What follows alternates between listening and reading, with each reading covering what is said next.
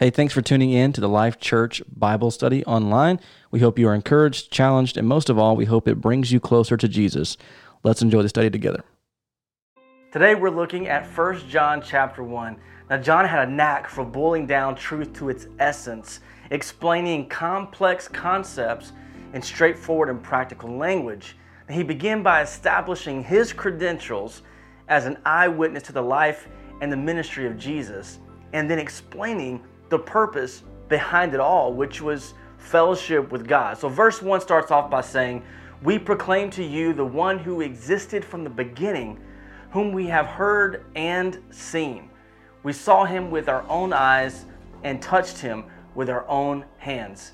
He is the word of life. Verse 2 says, This one who is life itself was revealed to us, and we have seen him and now we testify and proclaim to you that He is the one who is eternal life. He was with the Father, and then He was revealed to us. And verse 3 says, We proclaim to you what ourselves have actually seen and heard, so that you may have fellowship with us. And our fellowship is with the Father and with His Son, Jesus Christ. Now, John used the word fellowship a handful of times in this letter. And when you look at the full context, it's clear that fellowship is more than sanctified hanging out. In Greek, it's koinonia, meaning spiritual and eternal life shared. It's a partnership of believers based on the main thing that we all have in common, which is Jesus. Now, from John's perspective, true fellowship is the key measurement of the authenticity of our walk with Jesus. Verse 4 says, We are writing these things so that you may fully share our joy. This is the message we heard from Jesus and now declare to you God is light, and there is no darkness in him at all. So if we are, we are lying if we say we have fellowship with God, but go on living in spiritual darkness. We are not practicing the truth. So much of what John said here is boiled down to the minimum standard, the, the, the really the most basic foundational truth. It's extremely simple. If you claim to be a Christian but don't act like Jesus at all, you're lying. Verse 7 says, But if we are living in the light as God is in the light, then we have fellowship with each other. And the blood of Jesus, his Son, cleanses us from all sin. To be a disciple of Jesus, then, is to live in community, not off on some farm somewhere, but in everyday life, making our partnership with the body of Christ a significant part of our lives. One of the weakest links in the church today is fellowship, especially in the sense that we either resist it or we make it hard to let our guard down, to come as we are, and, and to be honest about our challenges. But we need to be genuine, seeking forgiveness for our mistakes and forgiving other people when they make mistakes.